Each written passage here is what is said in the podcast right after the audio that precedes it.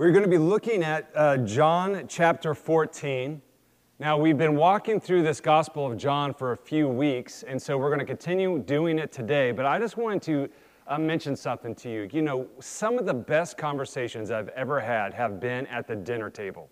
I remember uh, I attribute uh, those who um, revealed Jesus to me were my grandparents, specifically my papa, papa, Raymond. Him and my father died about three years ago and uh, Papaw Raymond was spent 40 years in the army and was kind of a little bit of a rough guy, my mom tells me, but then met Jesus and drastically changed. And he had an eighth grade education, uh, farm boy from Kentucky. He is the guy that wore blue jeans but no t shirt at the dinner table. And uh, he loved Fig Newtons and skim milk, and I would often sit there and enjoy him teaching me things just so I can eat the fig Newtons and drink milk. And it was over fig Newtons and milk that he taught me about Jesus. He always had his Bible open, and he always was pulled up to the table, and he was reading over his Bible uh, school lesson for the next day. And I would walk by, literally from the kitchen around to the corner down the hallway, and he would always stop me and said, Brucey, can you sit down? Can I share my lesson with you? Sure, Papaw. And I saw the fig Newtons there in the milk, and I was sold. I was good. But I remember those moments because now that he's passed, those are the things that I remember most about him. At the dinner table, him sharing with me how Jesus was uh, teaching him, what Jesus was teaching him, and how Jesus was impacting his life. You know, I even think about oftentimes when Melissa and I, my wife, are able to get away on our date nights some of the best date nights that we have is just going to a restaurant and we, when we're actually engaging in conversation, like deep and meaningful conversation. You know, here we have been having graduations, and I just got back from um, a graduation yesterday uh, with uh, my best friend Eddie's son, and we were gathered around a lunch celebrating Ethan's graduation. So, food and dinner and this table seems to be a place where people can really build relationships, where you can instill uh, important information, where you can teach people and what you've learned and all sorts of those things.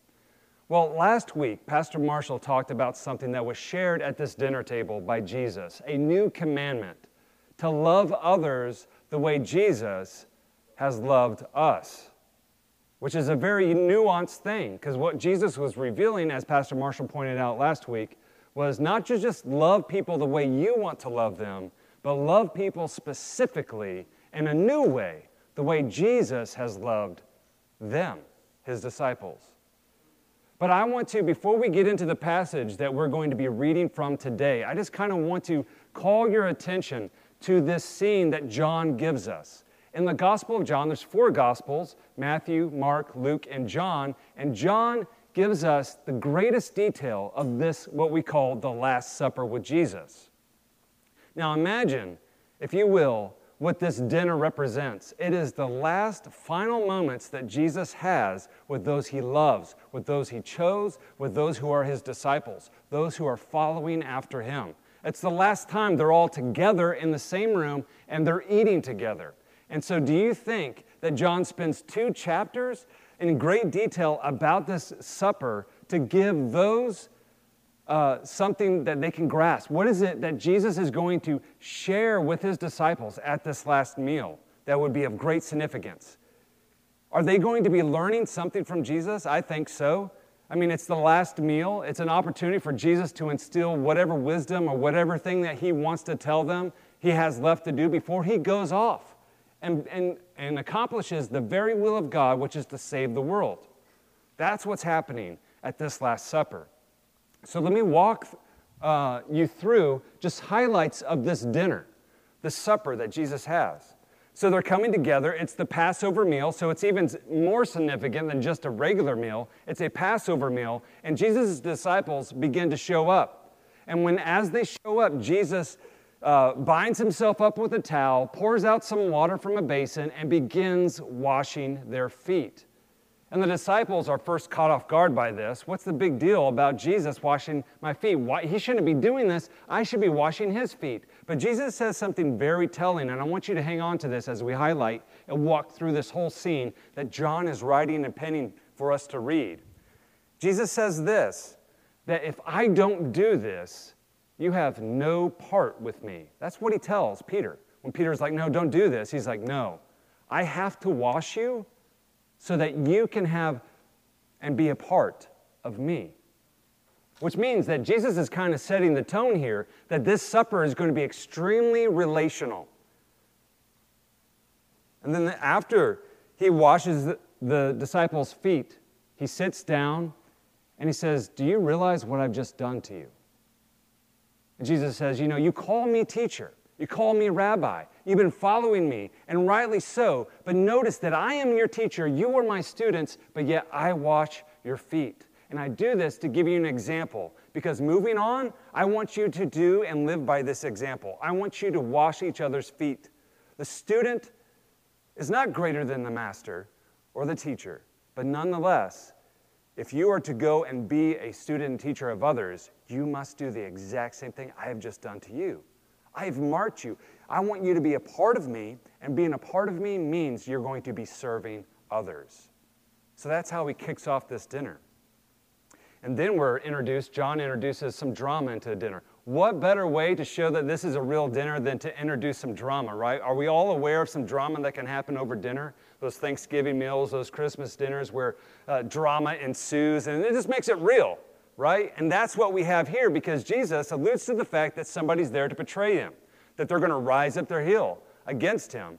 And he reveals, uh, well, actually, there's this great scene that John writes about because Peter's like, uh, hey, John, he, he motions to John, we're told. And John leans back, and Peter's like, hey, man, who is this? Who do you think this is? And so John leans back on the bosom of Jesus. Jesus, who is this? And Jesus says, It's the one that I dip this morsel and give this, this morsel to.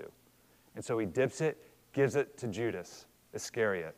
And John pins something very interesting that we'll come back to here in a second. But he says, At that moment, Satan entered Judas and Judas left and went into the dark. So uh, now the drama's gone, Judas is gone. We know what he's getting ready to do because John tells us. And then Jesus begins to engage with his disciples once again. And he finally reveals to his disciples hey, I'm not going to be with you any longer. I'm actually going away. I'm going to go to my Father's house. And there he reveals to his disciples, but here's what I'm going to do in my Father's house. I am going to prepare a place for you. And I'll prepare a place for you, but then I'll come again to you so that you can come and be where I am. So Jesus has this, uh, is revealing to his disciples, like, look, I'm leaving, I'm going, but I have a purpose for my going. And where I go, you can't follow me now, but you will follow me later. And I go and I prepare a place in heaven for you where my Father is. That's what he reveals to his disciples. On top of that, he gives us that new commandment that we looked last week. So he instills into his disciples this new thing that he wants them to do a new commandment that he's already demonstrated and declared to them love others the way I have loved you. We're going to look at that here a little bit more in detail in a moment. Then he says to them, I want you to believe in me the way you believe in my Father. And what's interesting here is that uh, there's, there's actually seven questions that the disciples engage. There's conversation back and forth in this, in this scene that John is writing, and there's seven questions. And one of the questions is asked by Philip, the disciple. And I kind of envision Philip, like with his mouth full, after Jesus says that, that he's going to his father and um, preparing a place and to believe in him the way they believe in his father because they're Jews, and so the Jews believe in God the Father right? And they kind of fail to recognize that Jesus is the Son, right? And so Jesus makes a profound thing, as Philip says, and uh, uh, it makes the statement like, Oh, Jesus, show us the Father. That would be great. And he kind of slightly rebukes Philip. He says, have, have you not been listening to anything I've been telling you this whole time? If you have seen me, you have seen the Father. And what Jesus says is he's affirming his deity.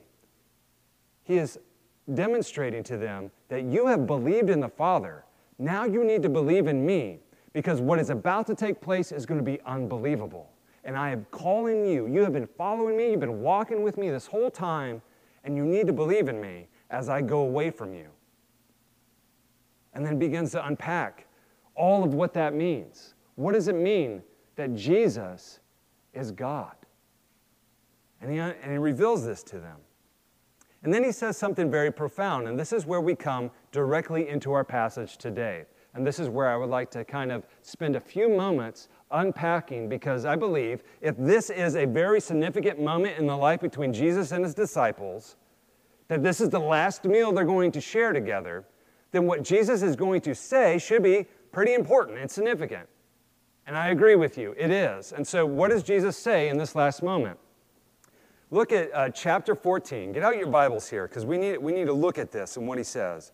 Chapter 14, we're going to actually start all the way in verse 18. Okay, and what you're going to notice here in the book of John is that Jesus is going to make a statement, then a disciple is going to ask for clarity of what he's talking about, and then Jesus is going to provide him an answer. So you got a statement, you have a question from a disciple, and then you have Jesus providing an answer. So look at verse 18. So they already know that, he, that uh, he's going away, and now he reveals to, this, to his disciples, I'm not going to leave you empty handed. Verse 18 I will not leave you as orphans, I will come to you. After a little while, the world will no longer see me, but you will see me.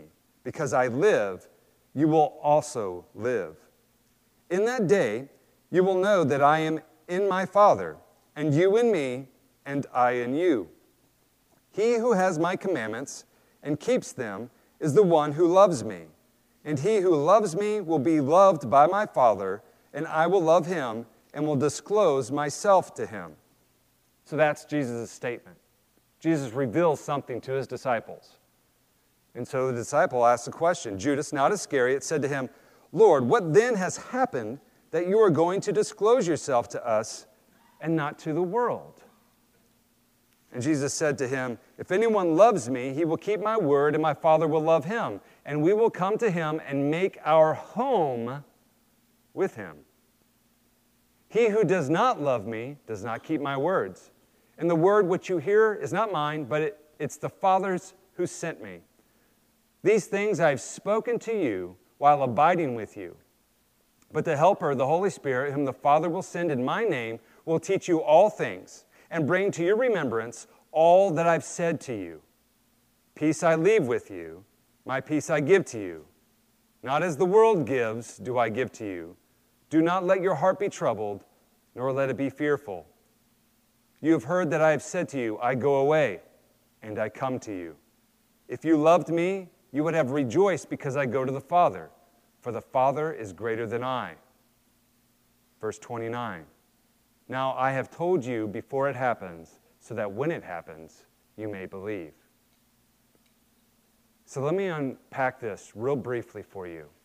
Jesus' last words and final discourse during dinner, the last conversation that he has with those he loves, his disciples, he reveals something very special to them.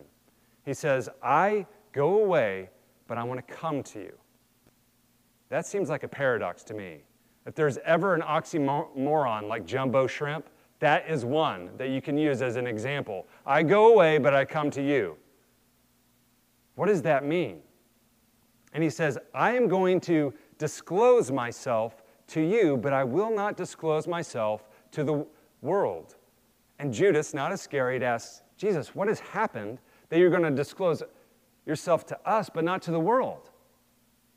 And so he offers a very lengthy response that I think is very telling, that I think has some very huge implications for all those who follow after Jesus. He says, the reason why I disclose myself to you and not to the world is because you are you love me and keep my word. And those who love me and keep my word, I will disclose myself to. But those who do not love me and don't keep my world, uh, keep my word are of the world. And I don't disclose myself to them, but I disclose myself to you. So immediately Jesus is doing two things he's revealing who he discloses himself to and how he discloses himself. And like he's already established, if you love Jesus and follow after him, he will disclose himself to you. Pretty simple, straightforward. But how, Jesus? What do you mean? And th- this disclose word, I know might be a little odd, but all it means is reveal, manifest, show, disclose. How? How will you disclose yourself to me? And it reveals something I think has great implications for each and every person here.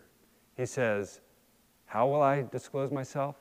If you love me, you will be loved by the Father. The Father will send the Holy Spirit as a helper and a guide, and I will be with you.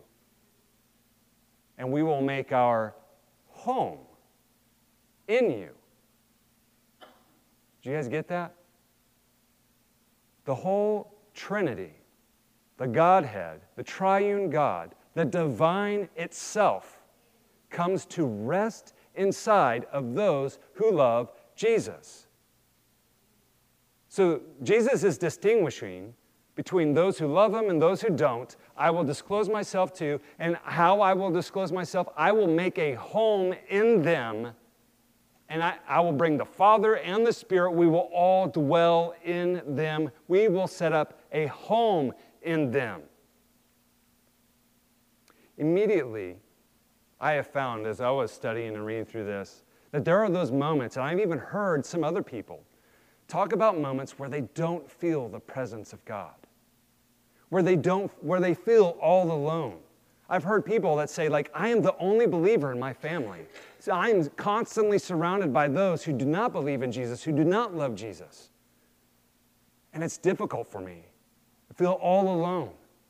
And with Jesus, who's getting ready to leave his disciples, and to go on to do and accomplish the will of God, what he reveals to them is they are never alone. Because if you love me and follow after me, I will make a home in you, and you will always feel my presence.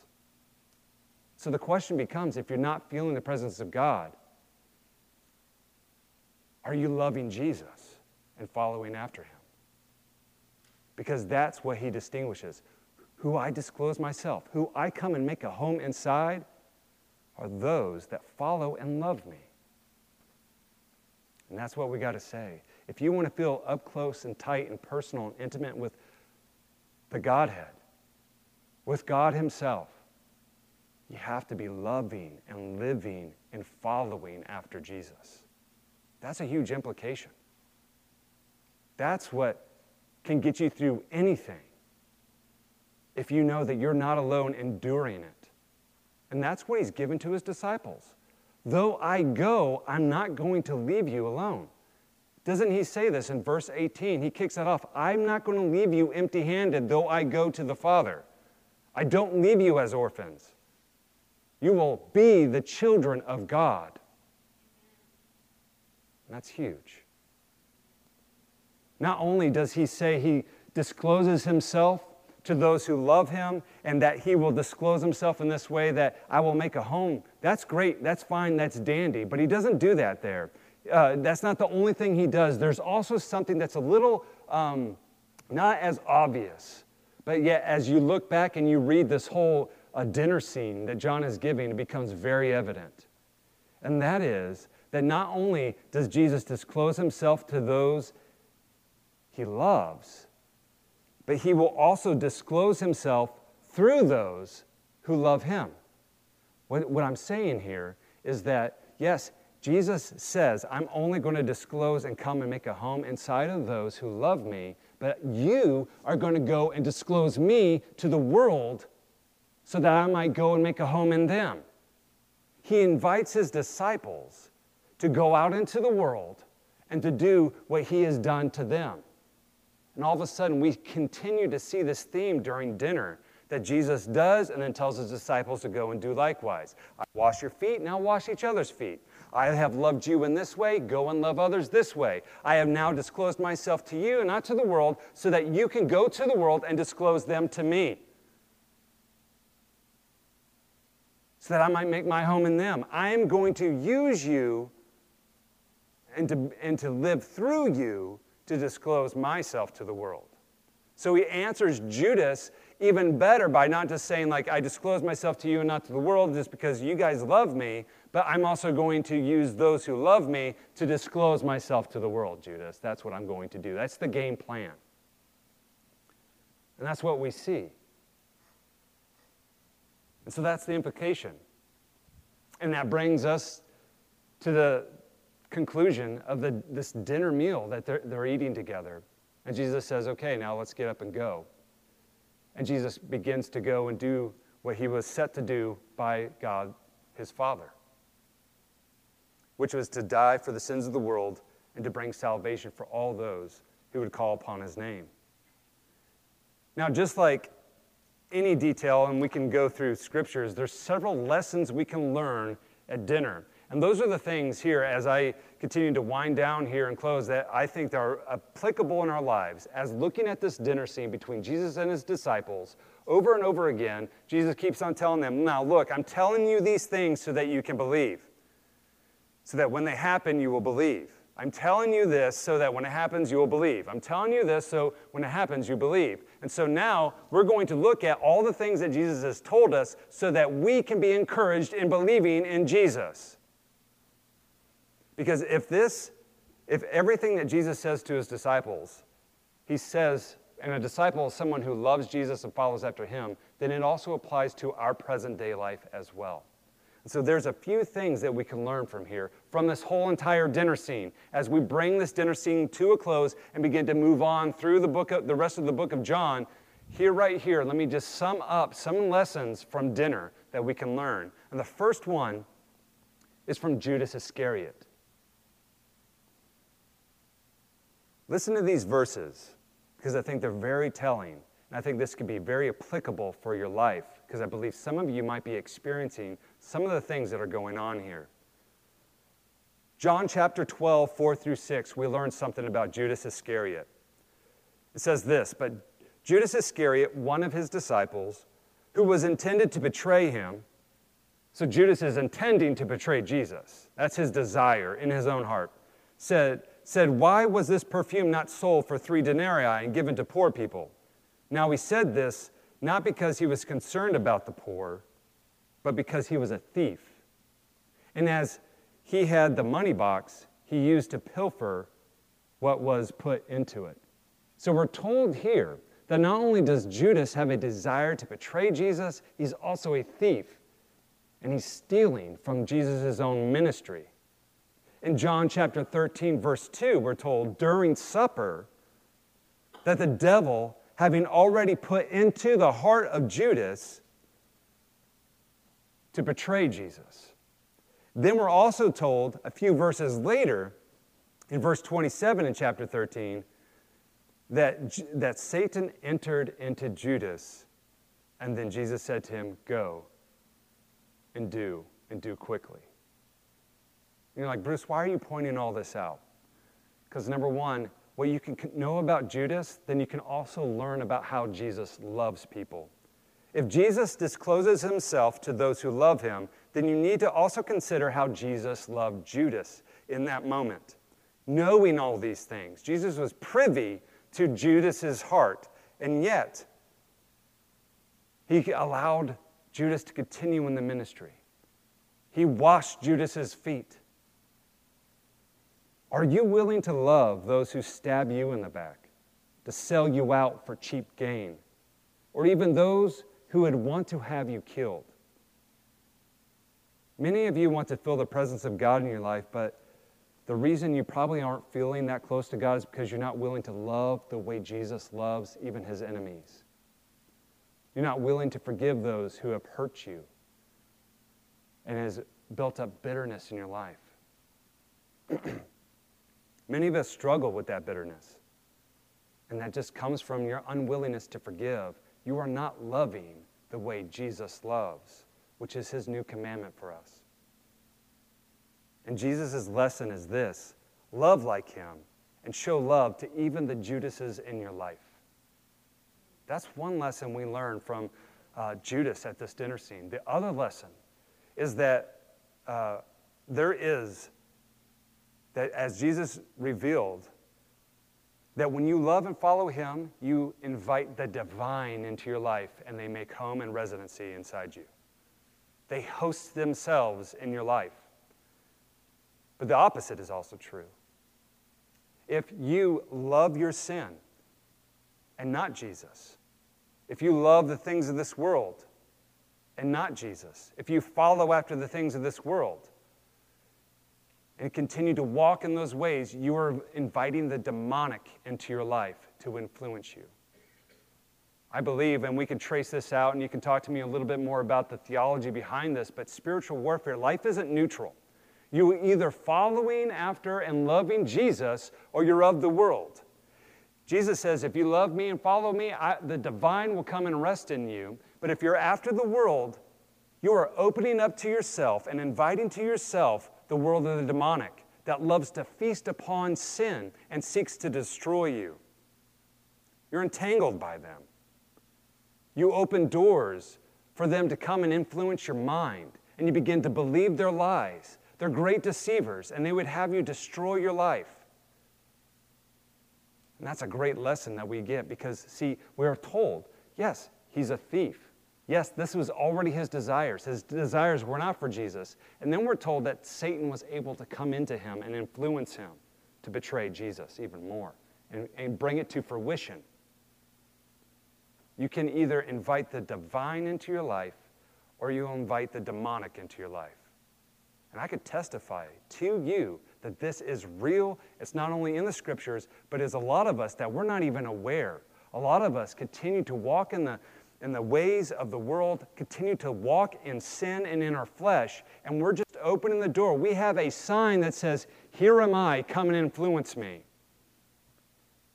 Come and host inside me. Come and influence me. And it's how you portray yourself, it's how you live your life. If sin be chains, right, that you are enslaved to, you are either going to invite somebody that will take your chains of sin and strangle you, or you're going to invite somebody into your life that will set you free from your bondage of sin and give you life. You're either hosted by the divine or hosting the demonic. And that's a lesson we can learn from Judas Iscariot. Another lesson we can learn is the Spirit Jesus says, But I will give you a helper, the Holy Spirit, whom the Father will send in my name. He will teach you all things and bring to your remembrance all that I've said. Later, John, in another write, uh, letter that he writes in 1 John 4 13, says this By this we know that we abide in him and he in us, because he has given us his Spirit. What John is revealing to us is the belief that if you love and live in Jesus, then he gives you his spirit. The spirit should testify to you that you have a relationship with Jesus. Now, Paul, in his epistles and all his letters, he talks about this relationship with the Spirit while still being in the flesh. And Paul says something that I think is very helpful for the life of the believer, and that is you need to walk according to the Spirit and not of the flesh. But discerning how to walk by the Spirit and not of the flesh isn't always obvious. In some ways, it's obvious. And one way it's obvious is that we know that the products and the produce of the fruits of the Spirit are, if you're walking in the Spirit, it should be producing in your life and in the lives of others love, joy, peace, patience, kindness, gentleness, goodness, and self control. If those things are being accomplished in your life, you can probably say and attribute it to the Spirit living in you. But he says, if you're walking according to the flesh, then all the opposite things are happening envy, strife, malice, hate, dissension, division, sexual immorality, all these other things in the world. That's how you know you're walking by the flesh. Those might be discernible, those might be obvious. But what if you encounter a situation where it's not so obvious and you don't know? It's not easily discernible on how to walk by the Spirit and not the flesh. How do I know that this thing, that I, this decision I need to make, or in this situation, I want to walk by the, the Spirit and I don't want to walk by the flesh, but how are you able to do that? And this is what requires faith for you to understand. I don't think that God is ever going to be offended by you trying to live by the Spirit, but then get it wrong and realize, no, that was actually just my own desire that I didn't even know I had. Right? Th- these are decisions that we might want to seek the will of God and we want to be in the will of God, but we don't know if it is of the will of God. And, and Paul doesn't really help us much by saying, walk by the Spirit, not of the flesh. So, how do we discern that? And there's something that has been uh, profound in my life over the last few years that has been revealed to me. And, I, and I, I was talking to this gentleman, and I said, You know, sometimes I just can't discern if it is the Spirit or if it's just my own sinful nature or if it's my own flesh that is pushing me towards this direction. It has the appearance of good, but I really don't know if it's of the Spirit or if it's my own intuition. I really don't know.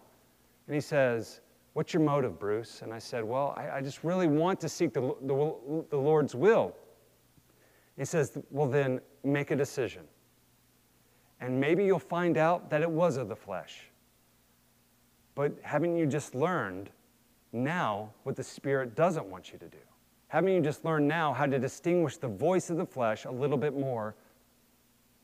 Well, that's true. But maybe you're right, Bruce. Maybe it was the Spirit prompting you. Haven't you just learned then what the voice and the prompting of the Spirit feels like a little bit more?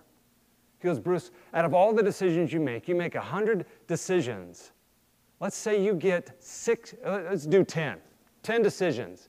You get six decisions right, but you get four wrong. You are 60% following and walking in the Spirit, 4% walking in your flesh, 40% walking in your flesh. The whole goal of the Christian life is to increase that percentage, right? To walk more according to the Spirit than of the flesh.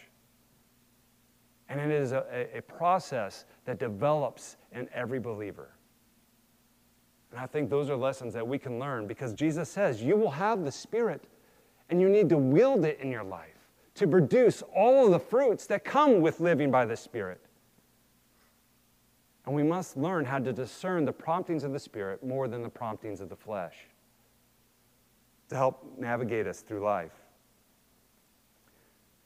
So we looked at a lesson from Judas Iscariot, we looked at a lesson from the Spirit, and then lastly, I think there's a lesson about heaven and earth here. And I think this is amazing. Let me remind you what verses 2 and 3 in chapter 14 say. Jesus says, In my Father's house are many dwelling places. If it were not so, I would not tell you. For I go to prepare a place for you in heaven. If I go and prepare a place for you, I will come again and receive you to myself. And where I am, there you may also be. A little bit later on in John, a couple pages, a couple chapters, he says, Jesus says this As the Father sent me into the world, I am sending you, his disciples, into the world. Jesus tells us exactly what he is going away to accomplish that he's going to go and prepare for us a place in his Father's house. Jesus is giving us a glimpse of what he will be doing while he's away from us, preparing a home for us to dwell together in heaven. However, there is something else that Jesus reveals. Jesus informs us that those who love him and follow him, the Godhead will disclose themselves to them and make their home in them.